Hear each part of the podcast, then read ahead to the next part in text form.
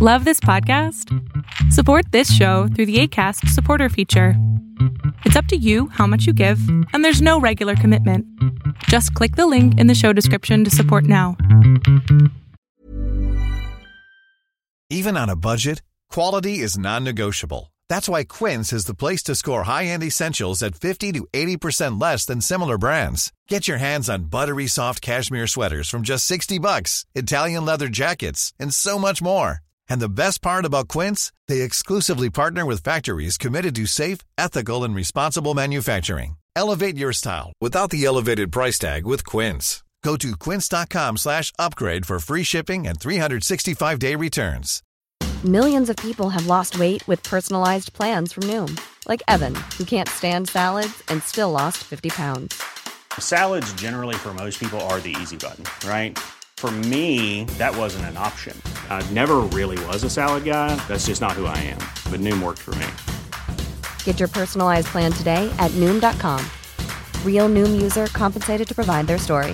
In four weeks, the typical Noom user can expect to lose one to two pounds per week. Individual results may vary. Fiction, science fiction, horror, fantasy, crime, LGBT, thriller. You have now entered the House of Mystery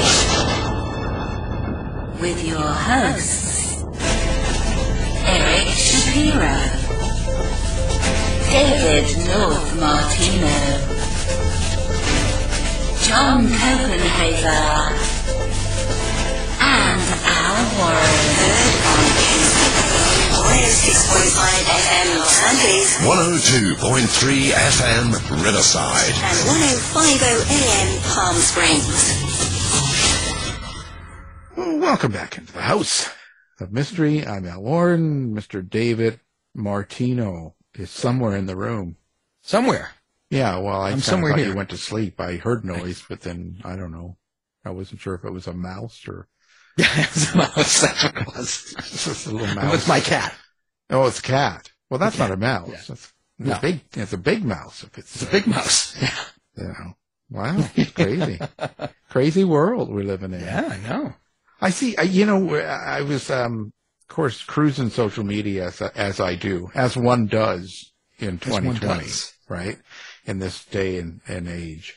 And, and I'm going through, and of course, I, I avoid all the Trump stuff and all the other stuff because it's so much of it. And, Yeah. and then finally I, I come across something that makes me stop. And it's, if it's not funny, it's something different.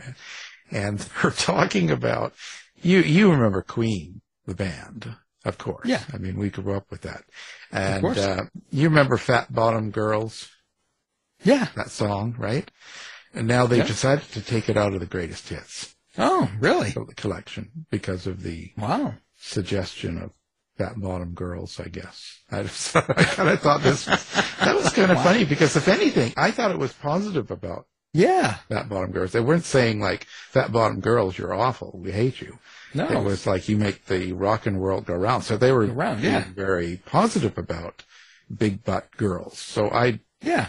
don't understand why they needed to do that. I don't, Yeah, I don't get it. Things like that that make me stop and kind of go.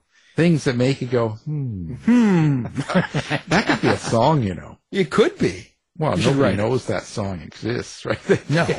and you, you just do that song and they'll be like, oh, that's a good song. They've never heard yeah. it before, right? I'm just saying. I'm trying to help you out here.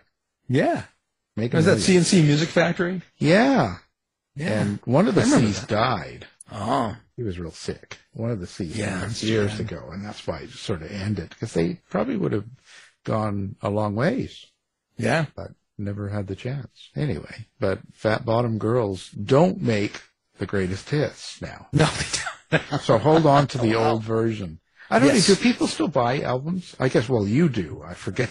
I do, yeah. But people. Well, I mean, I, well, they're buying, they're buying vinyl again. It's a big thing. Yeah, yeah, yeah, yeah. That's but that's kind of a trend. Like they're doing that, and it's Yeah. going on. But you know, in five years, they're going to probably quit.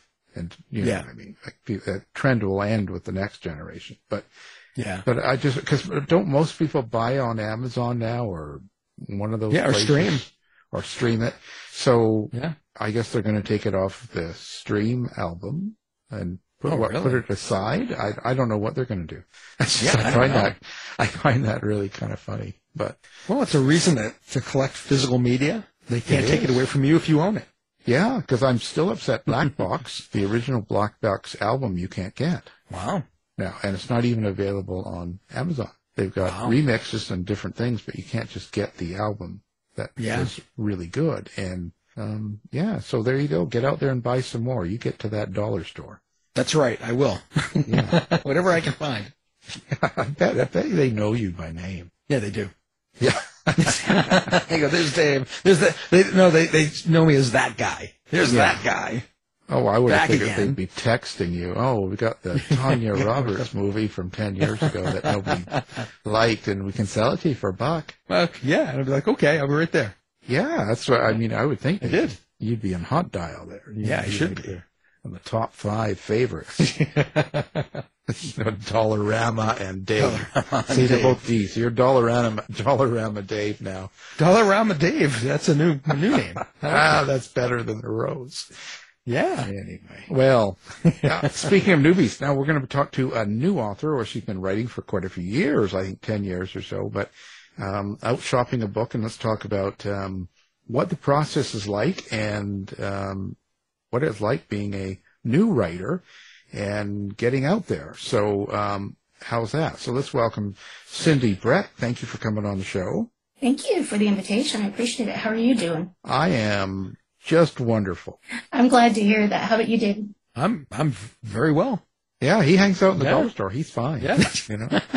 You guys hang out listening to albums, right? Well, I don't. I, I I moved on to CDs and then they canceled that, so now I'm stuck with you know Amazon Music or whatever, and I'm used to it because I'm used to carrying my phone around and let, letting it play. But I, I I'm okay with change. I'm moving along. It's okay. Yeah. Um, it doesn't bother me. Dave's got to have the medium. Yeah.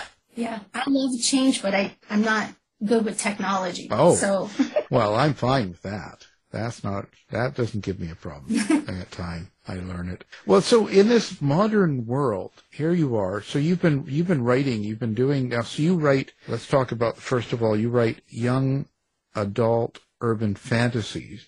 And you've been writing, you've been writing a series in this area and, and you've been putting this all together now, I guess, for 10 years. So let's start out with how hmm you came to decide to write this book 10 years ago? Like, what was it that happened that you kind of go, wow, I need to write this? Well, I could start off by saying I- I'm an avid reader, and I, I would listen. I would read, listen, or read books, and I just ideas started like percolating in my mind and stuff. And when I would read these books, I never got an idea of. I, I like the settings. I like to be anchored into the settings. And my husband, and I own this, um, used to own a water mill, and I was sitting there, and I was just like, hey you know, it'd be kind of neat to have a book here. Well, then that just developed into other things. And then one night I, I went to sleep and I started just like having thoughts cross my mind. I grabbed a notebook. I started writing those notes down. That spiraled into, it, it's like the more I wrote, the more I had to, I, I, these images just kind of assaulted my mind. And I just kept writing these things in notebooks. So by the time I was done, I had a notebook full and I was like, what do I do with it? Because I was getting more images that came. So from there, I ended up joining a writing group and um, worked things out from there. And uh, let's put it this way. The first four years was studying the craft of writing, rewriting that first book, which is now the Secrets Beneath Scars in the Theron's series. From there, I actually wrote book two, and I'm just on the last chapter of book three. While I've been trying to generate and maintain social media and stuff like that.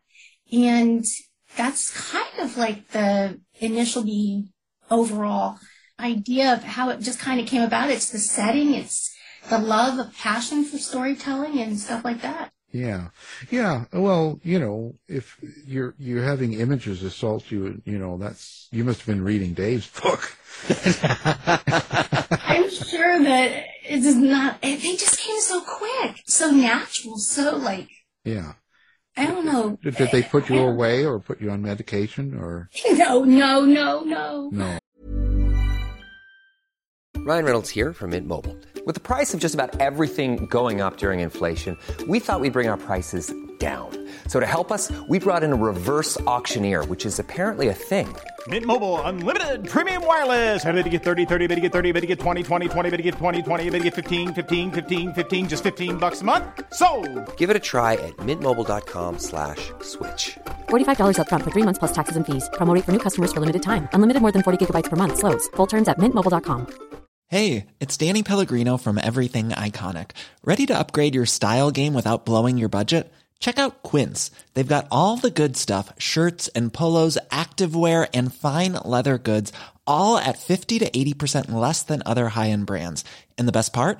They're all about safe, ethical, and responsible manufacturing. Get that luxury vibe without the luxury price tag. Hit up quince.com slash upgrade for free shipping and 365 day returns on your next order. That's quince.com slash upgrade. I'm Sandra, and I'm just the professional your small business was looking for. But you didn't hire me because you didn't use LinkedIn jobs. LinkedIn has professionals you can't find anywhere else, including those who aren't actively looking for a new job but might be open to the perfect role, like me.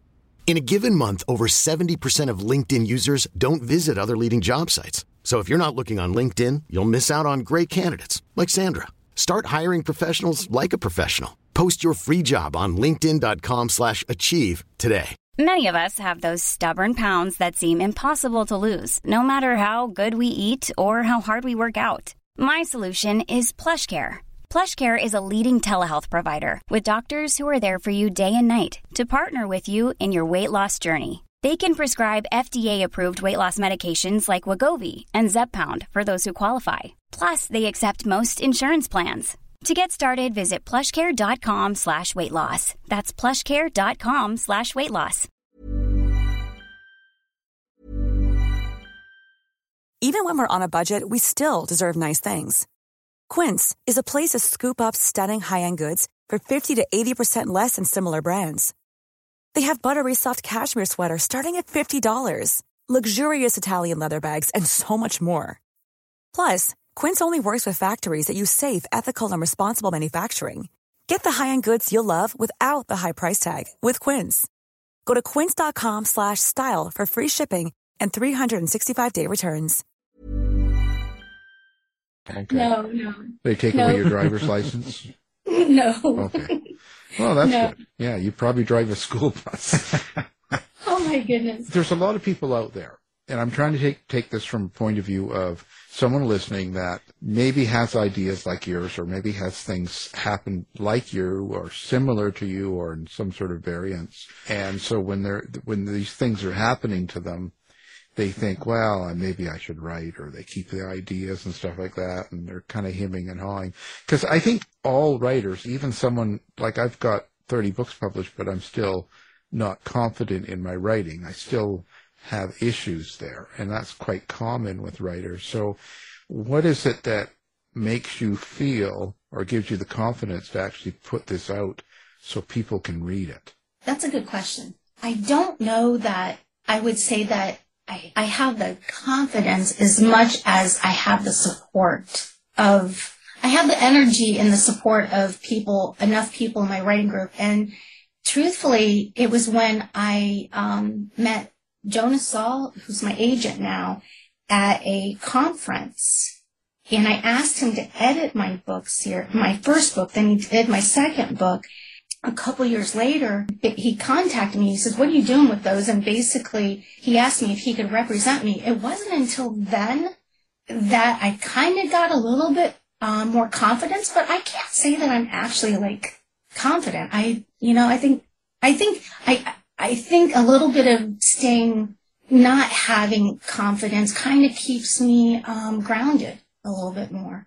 Right. It gives you somewhere to go. Mhm. So an agent kind of calls you up and says, "Hey, you know, what are you doing? This is interesting." And they're so you get all this together. So urban fantasy. So now, if I'm right, you actually create a whole world. Correct. And the reason I say if I'm getting it right is because I'm an old guy, and for me, urban fantasy and science fiction are really the same. And I know that there's differences and there's all of these things going on and it's all these subdivisions. But in essence, you're creating a world and then you put your characters in it. Correct. So you, you, did you develop this whole world first and get it fairly complete and then put your characters into this world? Or did you have your characters kind of already somewhat fleshed out and then you created the world for them? I had a I had a general idea what I was working with. Um, I knew I was working with something related to Atlantis, but it wasn't an in Atlantean world. Um, I don't approach the Atlantean world until we get into book three. The um, are a hybrid. They're between humans and Atlanteans. And so I crafted this world as I was writing. Uh, I had the general governmental makeup of it, but I kind of unfolded the more I got to understand my character, Callie. She's the main character, and Tristan, because Callie, to start off with, my main character, she doesn't know who she is. She's lost her parents. She's lost everything practically, and she's um, trying to struggle and figure out, you know, who she is, her identity. It's a the first book is a self discovery of who she is, and then she's fortunate to um, meet somebody that can guide her. But then he brings his own threats, the danger forward, and they struggle through it all. Well, how do you keep track of your world building and your characters? Did you develop any systems? Do you use any tools? How, how does that work? Okay, so for me, I actually do have a system. I usually, um, first of all, I'm a mixture between a pantser and a plotter. So it's kind of like that approach that James Scott Bell might use. Um, you you use index cards. Okay, so I have the three acts structure set up on a board. I have individual um, sticky notes, and on those sticky notes, I have the developing scenes underneath Act One, Act Two, Act Three. I have then a bigger book where I have, and, and it's a notebook, that I have those scenes broken up that if I get an image or I get an idea, I've put it in that notebook. However, when I look at my board that I have that's broken up into the three act structure, I am able to move those sticky notes around if something doesn't fall in line mentally. So it's kind of a, for me, I call it mind mapping. It's, it's just how it fits where it feels right in the way I think. So that's in general how I do that. And it's rather involved. I actually have, let me see, I have five boards on my wall that um, keep me in line with my actual um, story world because I'm managing, not only am I managing the human world that we currently live in, I'm I got the governmental system, the hierarchy of how the Theran world works, and then because I'm in book three, I've already crafted everything that comes through the Atlantean world.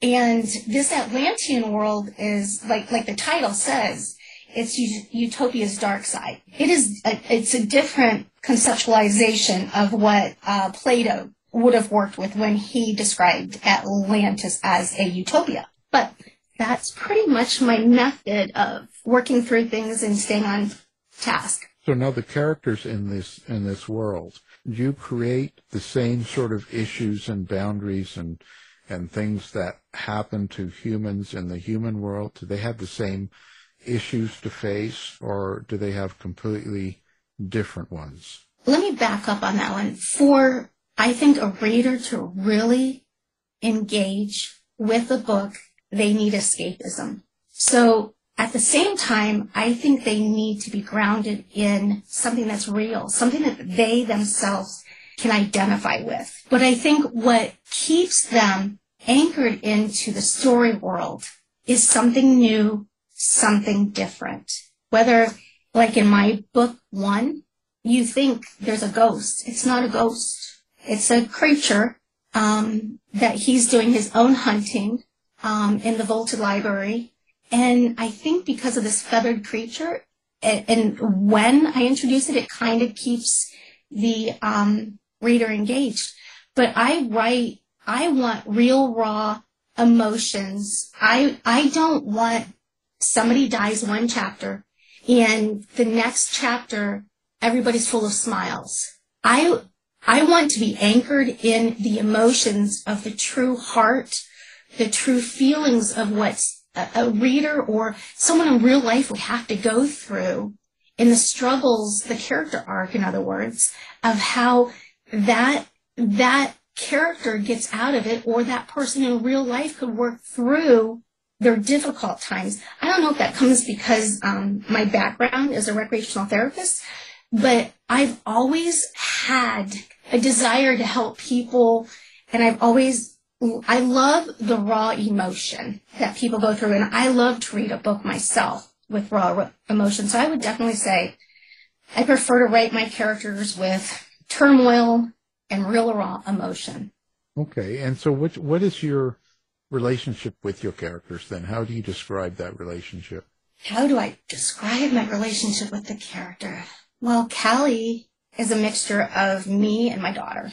Believe it or not, I would say my relationships are really good with my character. I love the fact that my character's got flaws. I love the fact that um, she, at first, she stumbles through things. Nothing works, whether it's a vision malfunction or her interpretation of um, or her perspective on issues. But yeah, I my relationship with Callie, the main character, is great. Writing from a male point of view, that's difficult. So the first two books are written from my main character, and I can I easily can write her, but get diving into a, a, a head of a teenage boy that was difficult. Well, do, do you have an internal monologue? Can you hear your characters? And is that how you create dialogue, or do you have some other way? I do a mixture. I actually, um, at night, like I said, I will get images um, that work best, and like like I describe them as like little um, scenes, and then I figure out when I sit at my desk, I actually close my eyes a lot of the times and type. And then I work out that dialogue. And yes, the words really come quite easily. And I do, I do this in like a 45 hour minute, uh, time period for a writing sprint. Once that writing sprint time is done, I take a deep breath because sometimes those scenes, sometimes I can't type as fast as I'm getting the dialogue in my mind. And, um, and then I go back and edit later because I definitely do not edit that scene and af- until after I take a um, a good uh, break from it, like 15 minutes or something. But those words come very easily. It, it sounds like it's it's you know it's an important story and and the characters are really important and stuff. Do you have a um, a meaning or subtext or something that you're going to want people to pick up in the book underneath the storyline that's not part of the entertainment or the fantasy world? Is there some meaning behind this? Yes. I really believe history is extremely important. And these theorems, they are stewards of history. And you can see throughout all three books the significance of what's written in a tome, in a book, um, written in a different language that is there. So I would definitely say that all three of the books correlate to one understanding. If we forget our history, we're doomed to repeat it. Certainly can be true. How do you describe what young adult urban fantasy is? So for older listeners and stuff, how would how would you describe that to them? There's a lot of lines that cross between paranormal fantasy and urban fantasy. And like you were talking about earlier, science fiction, where urban fantasy fits in. It's usually in a city, in the setting, and so forth. And not all the time does urban fantasy have romance. Paranormal is when you get into your witches and your warlocks and fairies and stuff like that. And it usually has romance. The reason why I put the genre in urban fantasy is because my setting does take place in a city. It's on the outskirts of the city, but it does take place on the campus of a college. So I um, have it there, and that's why I put it there. But I would say the interesting thing about this is the um, Ashworth College or campus. It um, for the series. I don't know. I, I just I, urban fantasy. That's what I could basically say. With urban fantasy, sometimes uh, the story itself is more whimsical, and sometimes it's more serious. Where would you place your novels on that spectrum? On that spectrum, the first book does not come off as serious. It's deep. Definitely by the third book, it's very serious. It's a lot more, it's mind bending and it's dangerous. It's life threatening. Uh, it's not just the character uh, finding out her own identity or uh, going up against her nemesis for an ancient talisman, which is what happens in book two.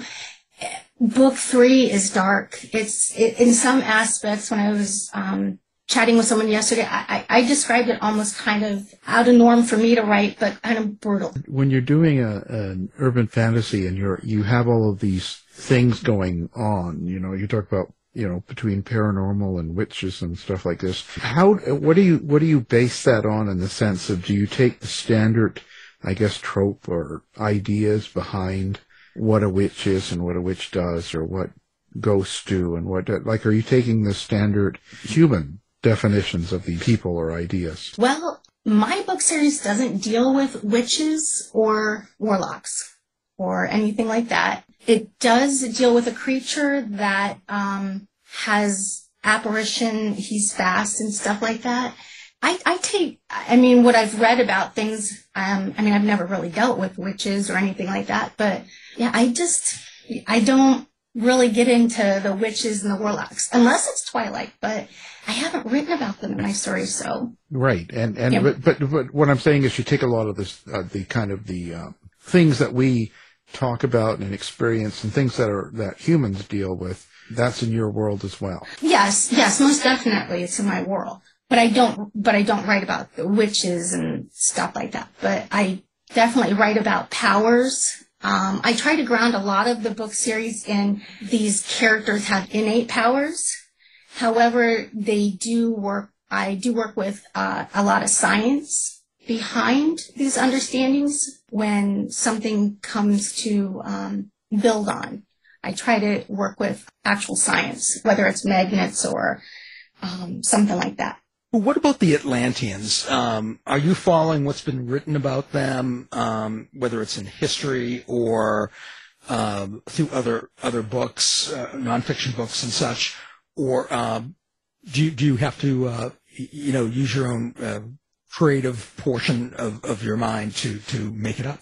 Well, actually, I studied Plato. I studied the Critias. I studied several of the dialogues that he wrote. And I took his Critias, broke it down over a period of, I would say, three months. And then I um, used some of his ideas and structured my Atlantis around his Atlantis. And because I wanted to kind of be form fitting, but at the same time, I wanted originality, something that was very organic.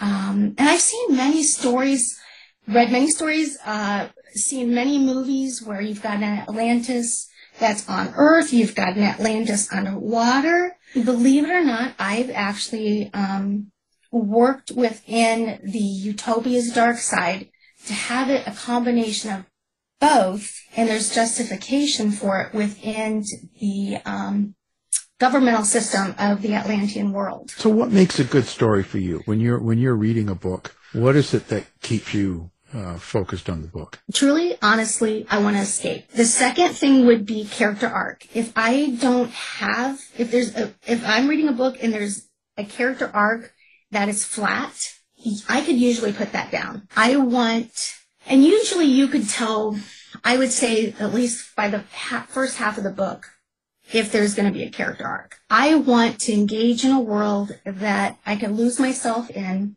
escape in a world that is different than my own, even though I love, ultimately, fantastically love my world.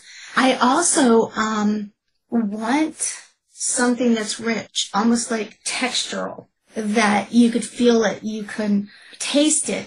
Uh, So the reader really has to be vivid, has to be a, a fantastic writer. And there's lots of good writers out there, at least the ones I've encountered, especially here lately. At the end of the day, like when you started this book, you said that um, you know the how the ideas, how these things were, were coming to you and all that. When you when you first kind of plotted out the story and the world, and you started kind of outlining whatever part you did outline, and you had it, you had this image in your mind of what you wanted to do. Now, when you're at the other end of the this, these books, and it's just about all done, it, did it turn out kind of where you wanted it to go originally? Eight years ago, I knew after brainstorming with my husband how the ultimate nemesis would die. I knew without a da- doubt. However, I didn't know the steps that it would take to get to that point. I've, it's like building, um, I've been building the pieces as I go. I would say that's, that's, that's where that's at. So, what's your plan now? So, you've got this being shot. What what do you? What's your hopes for this now? My hopes is that uh, ultimately uh, I'll finish the last chapter here shortly, probably within the next two weeks. After that, I have my um, newsletter going out uh, in October, and hopefully um, Jonas will be pitching to um, people, and we'll get a good solid bite. That's that's And so, what what? Yeah. So, what's your website? What and where do people find you? Do you social media? Like where do I'm on, where do yeah, I'm on find? Facebook. I'm on Twitter. I just started a YouTube account, and um, I'm on Instagram. And also, they could um, follow me at cyndibrec.com uh, for my website. They will find me there. And um, I explain quite a bit more on my website about the Theron world and um, so forth. So it's just kind of interesting. Fantastic. Of course, we'll have that up, and people can find you easily with one click and stuff. Hey, so what happens to your characters when the when the series is over? What happens to your characters? Do they stay with you, or what's your idea on that? Well, I don't think they'll ever leave me. I've actually contemplated writing a, another book that would be a standalone urban fantasy that would work with this book series. And um, I'm hoping to do that, but to actually have my character, Callie, have graduated high school and um, into college and then experiencing some troubles. But using um, her gift at that time, right now, Callie, through high school, she thinks of her visions as a curse. But she, when she, I put her in this standalone book, I want her to recognize that her visions are a gift. And so um, with that, it would put her in a better stance, but that does not mean that she won't run into problems and stuff. So I actually do, I actually I have already started a notebook on that because um, I might be running one idea how to close up a book, and then I'm already getting images of how to work on another storyline. So for the standalone. How do you experience your characters when you're writing them? Like, do you hear them? Do you see them? What What's that process? When I uh, am asleep, usually I see things, like just like a dream. And then usually, sometimes I might hear like a phrase or uh, something, and then um, like the muse is working. And then I'll get an idea um, from that, and I write it down because I have a notebook at my bedside. And then usually that triggers what I write down triggers um, things for me. So I sit at my computer and I have a system that I do. Like I have to have my coffee and all that kind of stuff. But then I will sit down and I will close my eyes and I will write. And your husband's still alive? Oh, mm, yes, yes. He hasn't disappeared. No, no, he's a good keeper. He's he's a definite keeper because he keeps on um, giving me a bunch of uh, science uh, stuff to consider. Um, I resort to talking to two people when I need have questions on science aspects to generate ideas with in my story world. So, so he, Well, he, he better stay if- around. If if you're having dreams and stuff, maybe you know you wake up and there's bloody shoes and a shovel. Oh no, no, no, not that, not that. But um, I actually, believe it or not, I have to turn on um, my phone flashlight so I can write. So sometimes that does disrupt his sleep. Well, I was wondering, do, your characters ever surprise you? Do they uh, run off with the plot and, and take, it- take it into some area that you really didn't want to go? Yeah, yeah, they do. And then um, sometimes it's backed me into a corner. A lot of the times, actually, I, I have to say that it gets me backed into a corner where sometimes I don't know how to get out of it. But I find there's such a benefit to the payoff of it because when a reader reads it, then they're like, "Oh my gosh, what are they going to do? How are they going to get out of this?" And then that ultimately leads to the, the next chapter surprise of how did this character, how did Callie get out of this situation? So yes, I'm, I'm often surprised. Like I said, I have a general idea when I sit down at the computer what I'm writing, but things really develop and unfold the more I listen to um, things and then things taking place. I like to build and run off of a um, tension and intrigue in every scene, not chapter, scene. And because you could have a couple scenes in a chapter. Usually, Callie's pretty good at getting me into difficult spots. And I say that in a good way because I think readers like to read stu- stuff that's not predictable. So for other new writers out there, or people that haven't been published and they're they're kind of looking, what what what is the biggest challenge or the biggest hurdle for you so far been? I would say two things. One, confidence at first. I've always struggled with confidence. I would have to say the second is that I'm dyslexic.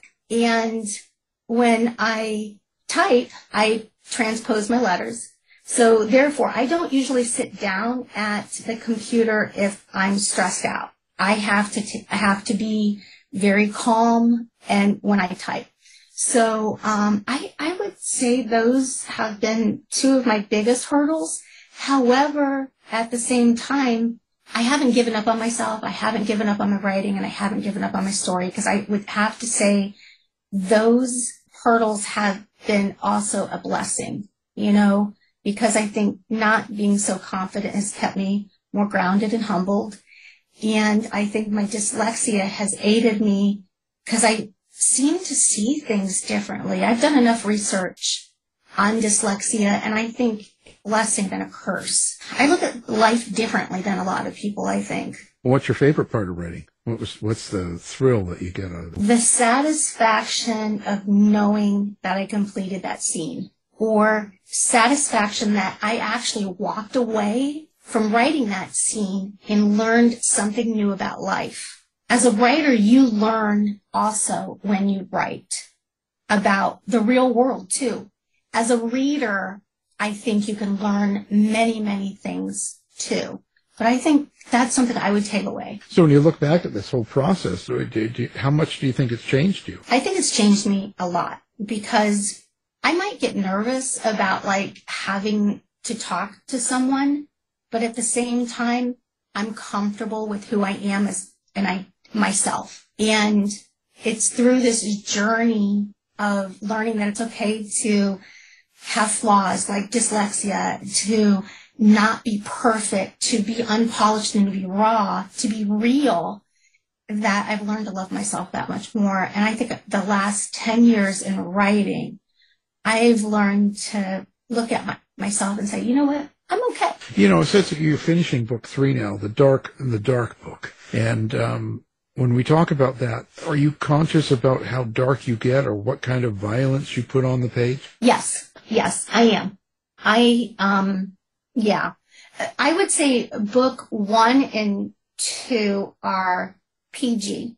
Uh, book three hits the PG 13 mark. Um, yeah, I'm very conscientious. Um, I'm actually aware, like, I don't go out of my way to use, um, take the Lord's name in vain, like, oh God, or something like that. But at the same time, I try to be real that, oh my gosh, there's so much violence in this world. You've got to be real with what you write. So, however, but when I wrote book three, I knew Callie because she's an instrument of prophecy.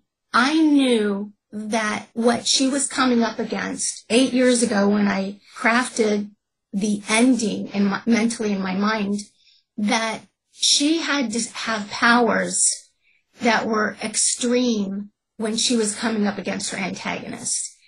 But at the same time, if I wanted a young adult to read it, it couldn't be too bad. But it's on the edge. It's on the edge.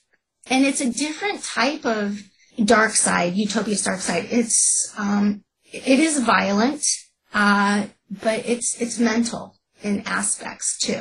And it's conquering, it's my character conquering her own inner demons while she's learning to navigate who she is as an instrument of prophecy. So when you're writing um, kind of an evil or a bad character, do you have any problems getting into the mindset of that, or how do you get into that uh, character? I studied it.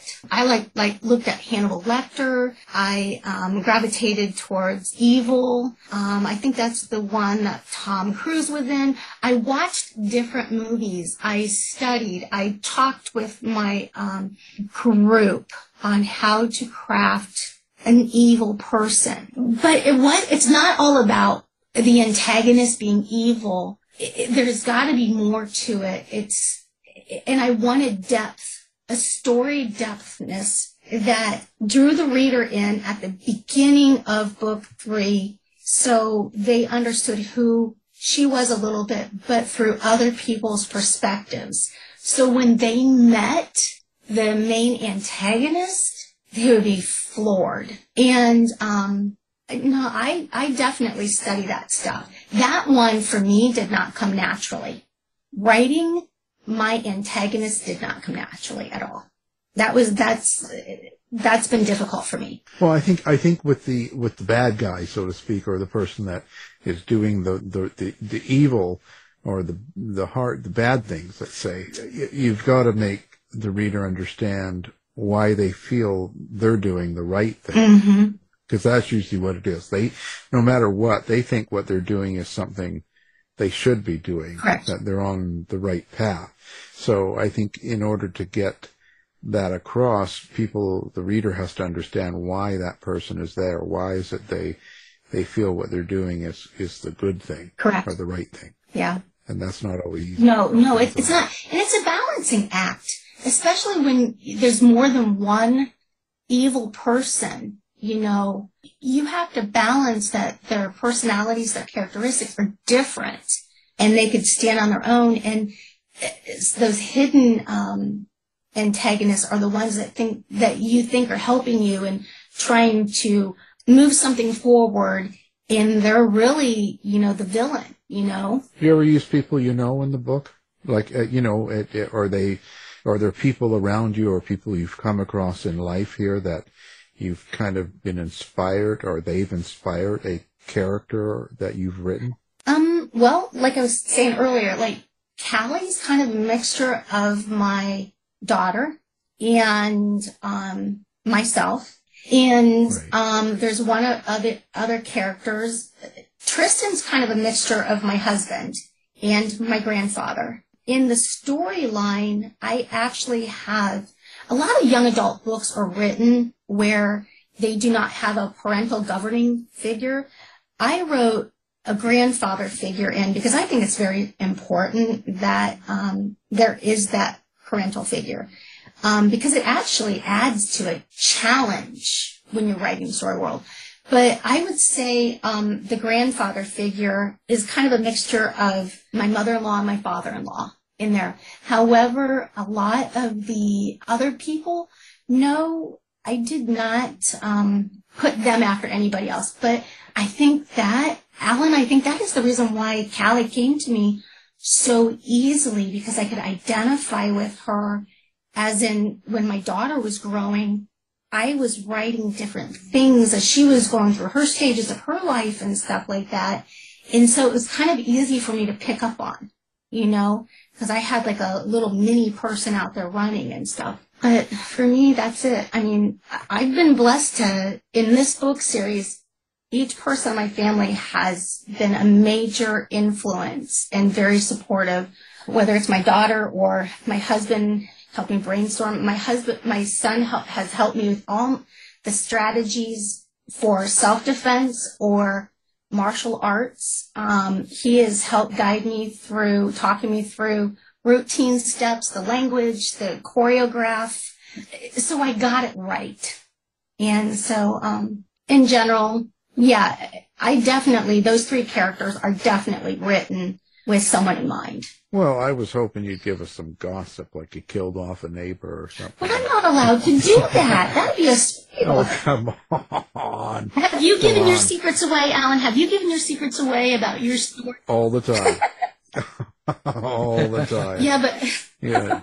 uh, I'm not gonna. No, I won't do that. I'm trying to think if there is a secret. Well, actually, I did give a secret away today, and that was about the hybrid, and that the uh, Therons are a, hy- a hybrid from Atlanteans um, and uh, humans. Well, if you need help with martial arts, just give Dave a call. Oh, oh. Yeah. He's, he's, he's the karate expert. You know. it, it's you know what that's a great great hobby to have some people make it a career but that's a rewarding skill to have Oh, absolutely. Mhm. Oh yeah, keeps him in shape. You should see him. Yeah. He's like uh, he looks like Yeah, I'm- I'm- Hemsworth or. Uh, Hemsworth. I'm trying to burn off the pandemic weight. Oh, geez, no, no, you got to keep it. Like Chris Hemsworth. that's a hard one to do He's It taking is. the Thor role over for Hemsworth. You know. work out in the morning You mean Fat Thor? Yeah, yeah, he's taking Yeah. the role over for Thor when he's a Yeah. grandpa. oh my the goodness wise one. Well, anyway, it's been it's been a pleasure, and hopefully, uh, you know, listeners will enjoy. You know, uh, so stay tuned. Uh, we'll have uh, Cyndi's website up and all her information, and people stay tuned and see what comes out of this. So again, thank you very much for coming on the show, Cyndi Brec. yes alan david thank you for this opportunity and you guys take care Thanks, Cindy. You've been listening to the House of Mystery radio show. To find out more about our guests, hosts, or shows, go to www.houseofmystery.com. Show's over for now. Was it as good for you as it was for me? well good night This has been a production of Something Weird Media. I'll be back. You've been listening to the House of Mystery radio show. To find out more about our guests, hosts, or shows, go to www.houseofmystery.com. Show's over for now. Was it as good for you as it was for me? well good night This has been a production of Something Weird Media. I'll be back.